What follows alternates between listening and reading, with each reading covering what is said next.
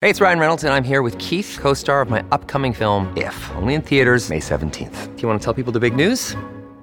All right, I'll do it. Sign up now and you'll get unlimited for $15 a month in six months of Paramount Plus Essential Plan on us. Mintmobile.com slash switch. Upfront payment of $45 equivalent to $15 per month. Unlimited over 40 gigabytes per month. Face lower speeds. Videos at 480p. Active Mint customers by 531.24 get six months of Paramount Plus Essential Plan. Auto renews after six months. Offer ends May 31st, 2024. Separate Paramount Plus registration required. Terms and conditions apply if rated PG.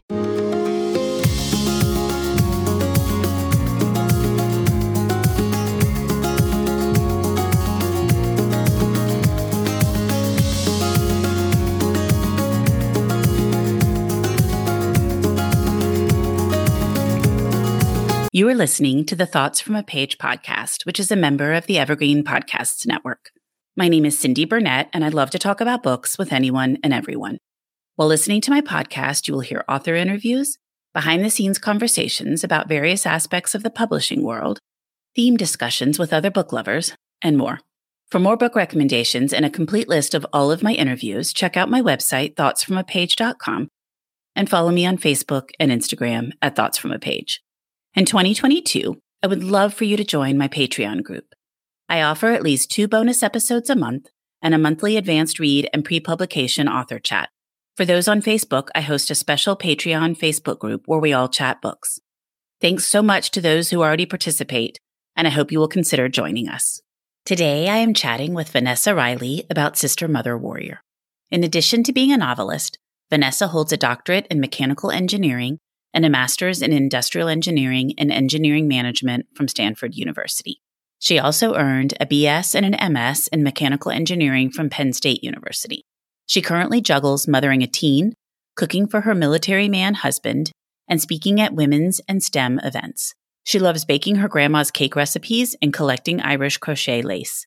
You can catch her writing from the comfort of her porch in Georgia with a cup of Earl Grey tea. I hope you enjoy our conversation.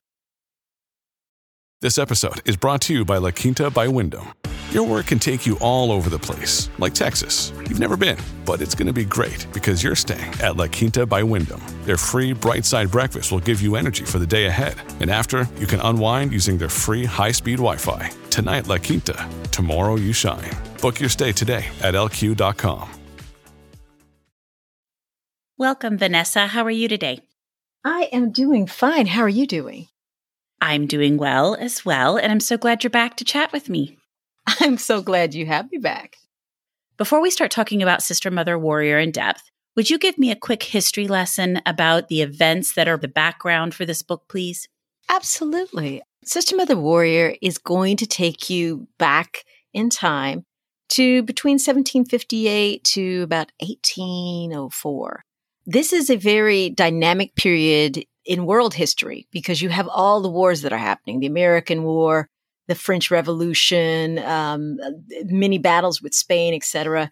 And then you have the mass transport of Africans through the transatlantic slave ships that are all happening in the middle of all of these wars. One of the places, Santa Domingue, which is present day Haiti, has one of the most transports of Africans, of, of stolen labor because the climate is is horrible, but it's the richest colony. Uh, I think Adam Smith was was saying how wealthy this colony is. So it's one that everybody wants. The British at different points have tried to take it over from France, France trying to take it from Spain. Even when us, you know, Americans got active, we even wanted a little bit, but that's that's a whole nother story.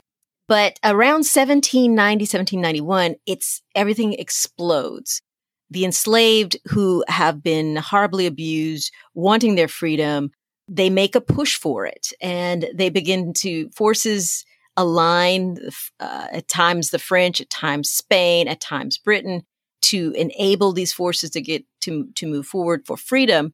And in 1804, Jean-Jacques Dessalines, who was born a slave in Haiti or in Saint Domingue, he leads these forces these these these you want to picture them as rabble but they're not rabble. These are people who come from africa or have been enslaved in Saint Domingue they are joined together.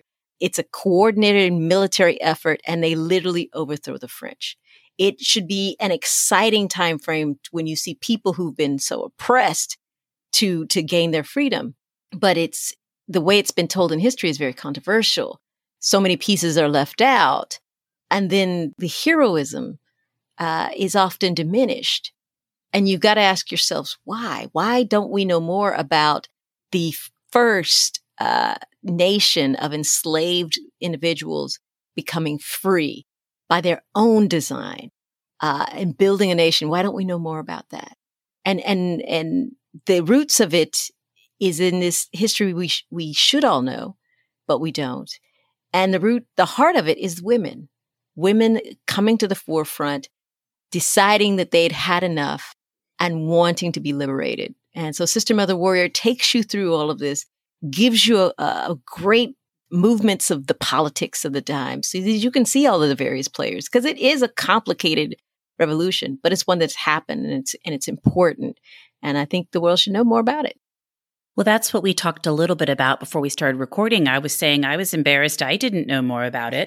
And I think being able to put the story in context and understanding the parties and what happened before we start talking about your book would probably be useful to a lot of people. No, no, I I learned so much in this process. I mean, uh, unfortunately, you know, we get snippets in our textbooks as we grow up.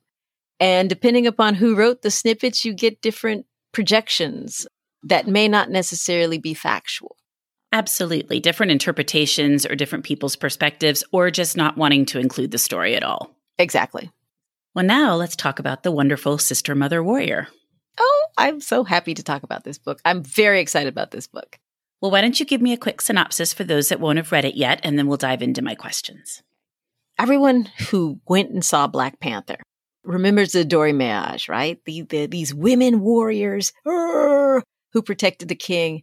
That's actually based on a true African tribe. That's a group called the Minos, which were the warrior women for the Dahomey tribe. I was fascinated. I had to know more. And I stumbled upon a woman named Grand Toya or Abadoya Toya. She was one of their leaders of these feared women. She gets enslaved, brought to Saint Domingue, because she has talents as healing and, and nurturing, she is over the children and she begins to teach these children the things that she learned as a warrior. So they are, are understanding troop movement and astronomy and, and defense mechanisms. And one of the people that she pours into is a young man named Jean-Jacques Dessalines, as I had said earlier. He is the man who liberates Haiti from under the French oppression. So that to me was very exciting. And then I learned, as I studied Jean Jacques, I learned about this woman named Mary Claire Bonheur. Mary Claire Bonheur, in my opinion, is the first battlefield nurse. There's this historic moment uh, in 1800s. The city of Jacmel is being um, bombarded by fighting. No food is getting in. And Mary Claire, since an early age, that was her mission to always feed the hungry. Uh, there's a devastating earthquake, uh, I think 1770, that tears apart her village and she and her mother are going out there making soup, feeding people. So it's it's been always part of her DNA. She and a, a group of women on a mule train go into this battle. People are fighting, but they stop for her. And she's able to bind the wound. She doesn't care what side. She's binding wounds. She's feeding people. I think she's the first battlefield nurse, predating Mary Seacole and Florence Nightingale. But we don't know her name. We should, and she ends up being the wife of Jean Jacques Dessalines. So Jean Jacques has both power and peace on both sides of him. And that is the story that I'm moving you through in Sister Mother Warrior. How in the world did you do all of the research to get all of this down on paper and then translate it into a novel? Was there so much you couldn't include? Yes. My editor Rachel will tell you there's a lot that we didn't include. she kept saying, no, no, no, one more thing that needs to come out. she's Vanessa, we can't have another 200,000 word book. We just can't do that. And she's right. Uh, you need to be able to tell a story as impactful, as powerful, but also succinctly because people are busy. People, and this is needed knowledge that people need to, to, to, to understand. So, but yeah, there, there are, you have to pick and choose the moments. And I did a, an incredible amount of research I had to do a lot of translation in French and that was that was very difficult. But it was well worth it because I wanted to give you I want to take the readers there. I want to you're on a journey and you need to be in Saint Domingue and you need to feel what these people are feeling so that when they win in the end, it's your victory too. And you're rooting for them. Yes. Maybe not all the time because there is some foolishness in the book too. Right, right. So, but but but for the most part, you're rooting for them. You're wanting them to be free. Yes. Yes. Well, which woman was harder to write? They each had moments of being hard. Abadoria Toya's trying to figure out her origin story. That was very difficult. Uh, many things are not written down. So I had to go on literally deciphering what her name meant and the origin of her name and figuring out that this name had to come from uh, the Yoruba people who are migratory people and, and having to pinpoint things.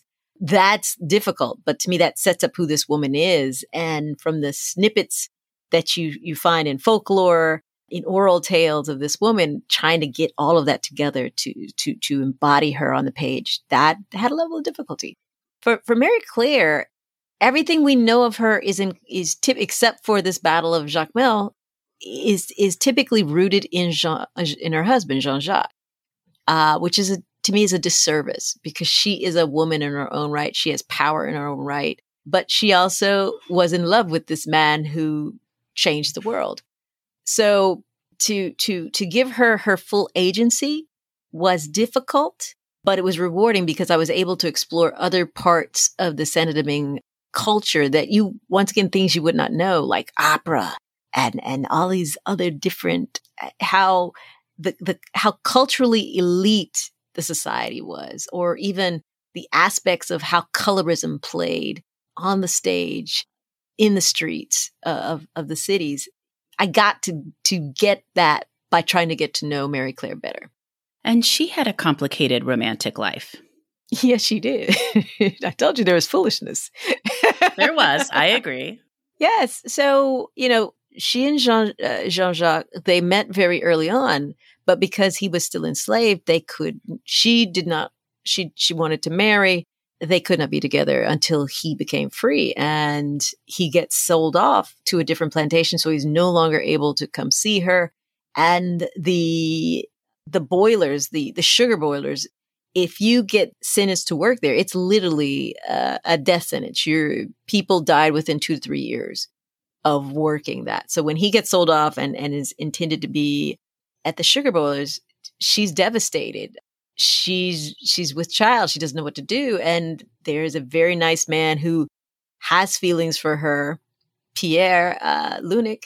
She ends up marrying him. So it's a marriage of convenience that she tries to love him, but she's not enough for him because she was never it's it's a good friend and she never had those feelings not the same as she has for Jean-Jacques. So painting her as this woman as not a victim but someone who makes choices, they just may not be the right choices is the frame of her youth. And then showing the world uh, or, or the reader how she changes through time, how circumstances makes her a different person sometimes stronger, sometimes weaker, but she's always changing and evolving. And that's her journey. And it was, it was a pleasure to write. Well, and I think it's hard to judge people, first of all, from that long ago, but also to totally understand the situations that they're in. You know, who knows if we wouldn't make the exact same choices? I mean, for a woman to have a child out of wedlock, right, or early widowhood, if you wanted were to accept her her marriage, it's difficult. You know, the, how is she going to provide for this child? If she's shunned by everyone, uh, what is she going to do? So it's a scary time.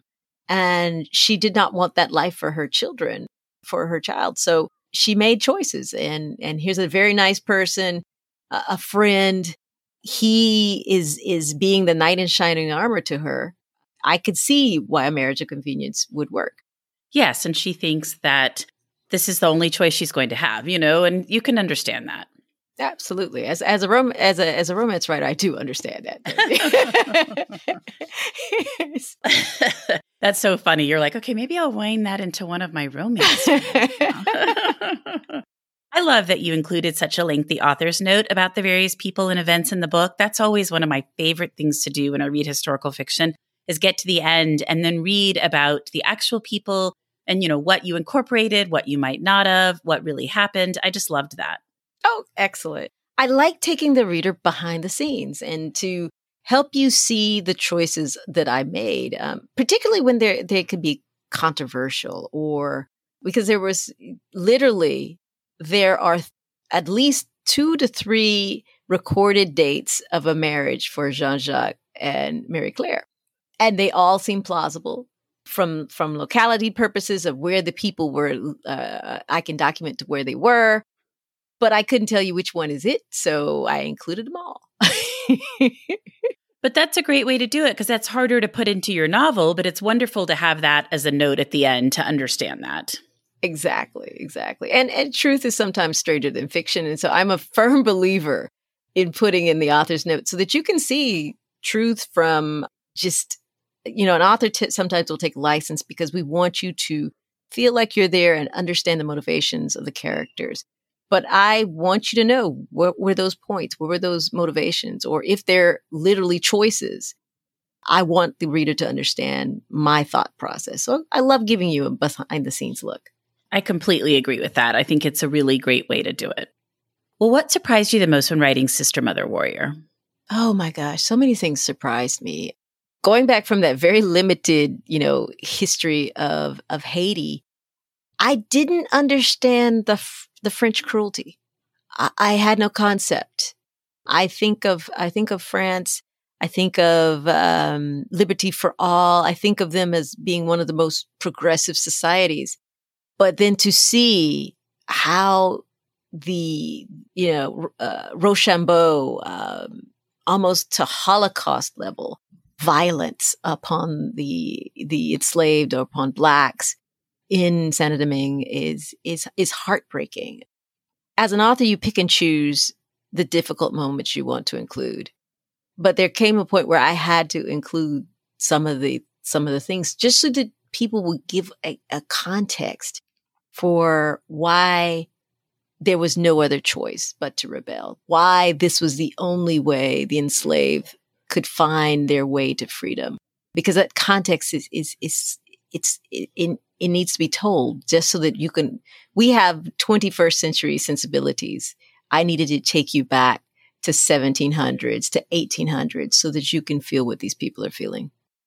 Kind of like we were talking about marie claire's choices. I think you just have to understand the time frame and time period within which you're working. Oh, absolutely. And the best fiction historical fiction writers do that. They almost divorce themselves of their own senses of right and wrong and inhabit the time frame so that you can really get that picture of what it was to live like there and what it is to have these kind of choices when everything is almost a, a do or die. Because if she'd made the wrong choice she and her child could have starved on the streets. It, it's at or even stoned and you know in some some forms or fashions because of the taboo of a child out of wedlock. So we have to, you know, really inhibit those spaces. And so an author makes choices. And once again, we go back to the author's note. That's why I want you to understand the choices I made. I love those author's notes as well because there'll be times when you're reading something in a story in historical fiction and you think, did that really happen? Or is that something the author incorporated? And a lot of times it's things that seem like they couldn't have happened. And those are the things that actually did happen. And so it's, you know, the truth is stranger than fiction is helpful to see in those author's notes to be like, okay, that actually was something that happened. There's a there's a, a sub joke about bleach. Those are real conversations. so and requests. So I'm doing his I, I, I do a deep dive in history and I I love reading the old correspondences or uh, historians who began writing the history maybe 10 years after the war, they have, they're able to interview Mary Claire and, and they're able to talk to her. Uh, and so getting some of that, that color into the book, like the joke about bleach, especially after you're dressed in white on a mule train. Mules are yes. not clean animals. I'm sorry. No, they are not. and just, uh, you know, just traveling that way is not going to be clean at all. No, but I'm like, I guess that once again, 21st Disability was like, didn't you have a, a, a mall you could have gone to and get something different? you know? Just replaced that outfit. yes, yes, yes, yes. Okay, well, yeah. So, so bleach is, you know, it's, it, so those are, those are moments I, you, you talked about things that surprised me. Learning about bleach, learning that Jean-Jacques Dessalines liked to dance. That was to me one of these moments of like, I got to figure out how to put that in the book somewhere. and I'm sure that's a fine line because there's so many cool facts, I bet. And you're like, I can't just info dump everything into the book. So I have to be able to put in those things that maybe sound the coolest to you or appeal the most, but also that will be able to be integrated into your story smoothly. Absolutely. I, I think of the themes. And for me, the choice of making Mary Claire's aunt, who is literally like almost your sister, so invested into opera and singing is because I found that Saint Domingue was a cultural center and that at first um, mulattoes or colored women were allowed to sing in the on stage. They were allowed to sing on stage. That was interesting, and then that, uh, free blacks were allowed to come to the theater and enjoy it. But then, as things began to tighten up, getting closer and closer to, to revolution, those privileges were, were were taken away that is something I think the reader needed to know. And the opera is just another way to reinforce it, to, to be a mirror to these, the, the, the codification of the, the law actions that are happening here in Santo Domingue. I think it's fascinating if you look back at history and the idea that history repeats itself, which it clearly does. But it's so interesting how so many things are similar in a build up to a revolution wherever it is that rights are taken away, people lose what they have.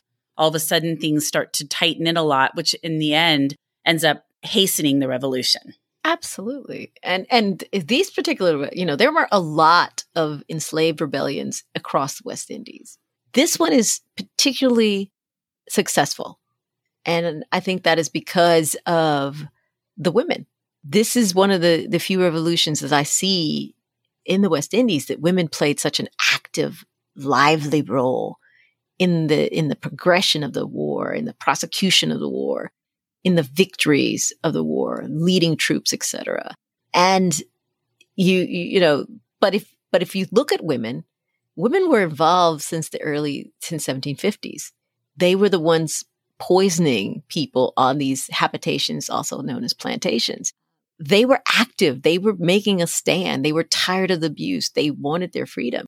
And so they had begun the fight, but no one actually ever really focuses on the early times. They only focus on 1790s when you start getting Toussaint Louverture's and and um, uh, the, the, the various black generals that are now leading the fight and, and and leading to freedom. But it was those women, those women taking a stand early on that made it all possible. I love that in recent times, so many wonderful stories about strong women and women who've made such a difference are now coming to the forefront, and we're getting to learn about them. This is an exciting time because, you know, honestly, five years ago, I wouldn't have, I would not think these stories would be being published, being put into the mainstream, given the attention that they they have now. I think we're at a great moment in time where stories that needed to be told are, are getting told. And they're being told in ways that are exciting the imagination that are making people stand up and realize you know what? There's there's more to the past than what i've been told. How what can we learn from it? What mistakes can we avoid making because we see how this population or those people or etc and then for for women to have courage to take heart that you know this moment in time might seem dark, but we have survived worse. This moment in time might take away your hope, but no, you're not hopeless because they did it. You can do it. We can all move forward. I think that's exactly right. And also that we can use those as examples and we can look back and be like, okay, there were so many strong women before us. They're unhappy with their lot in life or the way the world is around them. They fought back. We need to do the same. Absolutely. So you have two books coming out in a short amount of time, which must mean you're quite busy. And this is a historical mystery, your other book, correct? Yeah, it's my first mystery. It's my first hardcover mystery. I'm extremely excited about that. And uh, it's, it's, you asked me about research earlier. I had found this fact that stuck with me when I was doing this research that all the abolition movements in the world stopped when Haiti becomes free. Stopped. We're talking about uh, Wilberforce and Clarkson and so many others around the world who were righteous and stepping forward and saying abolition now, et cetera, et cetera. Well, the whole world stops because Haiti's now free. Really? Yes, yes. I blew my mind. That blows my mind too. yes. It's like we were good with y'all being free, but now y'all want to run stuff? Oh, no, no, no, no, no, Yeah. no, no. That's completely different than what we had in mind. Exactly, exactly. So that stuck with me and I was like, well, what if you are a free person? What is what does that do? So I envisioned a, um, a heroine, a, um, uh, a sleuth, a Regency sleuth, who's living in these times in in London, and she wants to use her privilege. Lady Worthing wants to use her privilege to figure out how to get the movement started. But then all these dead bodies keep popping up around her, and so she's got to figure those mysteries out so she can get back to fighting the fight. Well, I can't wait to read that one. I have it from NetGalley and it's up soon for me. Excellent. I, I hope you enjoy it. But that has to be kind of crazy for you, two books coming out in a small amount of time. Yeah, I think it's a little crazy, but you know, I am I'm I am living in a time frame where I'm getting to tell the stories of my heart. Who who could not want to be that, even if they have to come a little close together? Stories of my heart, shoved a little closer than I'd like, but the stories of my heart. Yes, uh, but I am just excited to be able to tell a story, and you're going to get a sense of history because the politics that are happening in London yeah. are unimaginable in the backdrop of a woman, a woman of color, of mixed heritage. She's both Scottish and Jamaican, you know, trying to find a way in the world and to do good in a world that doesn't think women should have that kind of voice. It's going to be exciting fun. It is exciting fun. And I love that time period. So I'm really looking forward to that one. What's it like with two publishers? And I know you've done that for a while, but what's it like writing books with two different publishers? A little chaotic, uh, but it's it's kind of fun. Yes, because you kind of know what one does and Mhm. they do things differently. And you're like, oh, maybe I should ask for this at the other one. I can do it here. You know, there's got to be an interesting way to learn about how different publishers work. every publisher is very different and their processes are, are different. So you really have to understand it. But but I love to write. And you know, Kensington is extremely well positioned in the mystery market. And they were so open to this idea. So I'm excited about that. And William Morrow, they are the one of the leaders in historical fiction. So I'm excited that they are behind my stories. I guess I'm saying it, it's all about me, huh? So if it's And that's how it should be, right? If you're on Team Vanessa, we're we're gonna take you to the make a touchdown here, uh, one way or the other. Well, I'm just glad it's working out for you. And I do think it's really cool that all these authors are able to start doing that to publish with two different publishing houses. And there's got to be a benefit on both sides. yeah, and if you're if you're like me, I love to write. Uh, I don't like downtime, and the stories are always coming, and so it's it, I'm finally you know able to keep up and having an outlet to to get these stories to the world. So I'm I'm very blessed to be with William Morrow. I'm very blessed to be with Kensington, and I'm excited to get these stories into people's hands. Well, I think that is wonderful. So, speaking about stories, what have you read recently that you really liked? Okay, what I have read recently is Chanel Cleeton, Who Never Disappoints. Our Last Days in Barcelona is a masterpiece. Then we have Denny S. Bryce's In the Face of the Sun, great Hollywood kind of mystery. And she takes you behind the scenes in some really great places in Los Angeles that I never heard of. And so I'm always excited about learning something new. Then, of course, you have Diamond Eye, who by Kate Quinn. Who doesn't like a woman shooting and very nice military artillery? Well, and that story is particularly timely with the Ukraine and the Soviet conflict. absolutely, absolutely. Kate, I think Kate has a, a crystal ball. I'm pretty sure. Yeah. she has a crystal ball. Well, those are all wonderful selections. And I'm so happy you came back on the show, Vanessa. It was really nice to chat with you. Thank you. Keep having me back. This is one of my favorite stops. Oh, thank you. I enjoy having you, so I will definitely keep having you back. Look, Bumble knows you're exhausted by dating. All the must not take yourself too seriously and 6 1 since that matters. And what do I even say other than hey?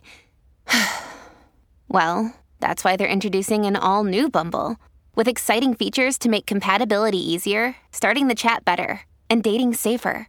They've changed, so you don't have to. Download the new Bumble now. Thank you so much for tuning in today. I really appreciate your taking the time to listen to my podcast. I want to quickly share about this wonderful company I am now partnering with. I am always looking for entities that promote and highlight books and recently came across Book Clubs, a company who provides all sorts of resources for established and new book clubs, as well as individual readers. My own personal book club recently signed up on book clubs, and the group has been impressed with all of the great tools the site and app provide. The book club's website is linked in my show notes, and I hope you will check them out soon. Also, if you like my show, I would be so grateful if you would tell everyone you know about it and rate it on whichever platform you listen on. It truly makes a huge difference and really helps the show grow. The book discussed in this episode can be purchased at my bookshop storefront, and that link is also in the show notes. I hope you will check out some other Thoughts from a Page episodes and have a great day.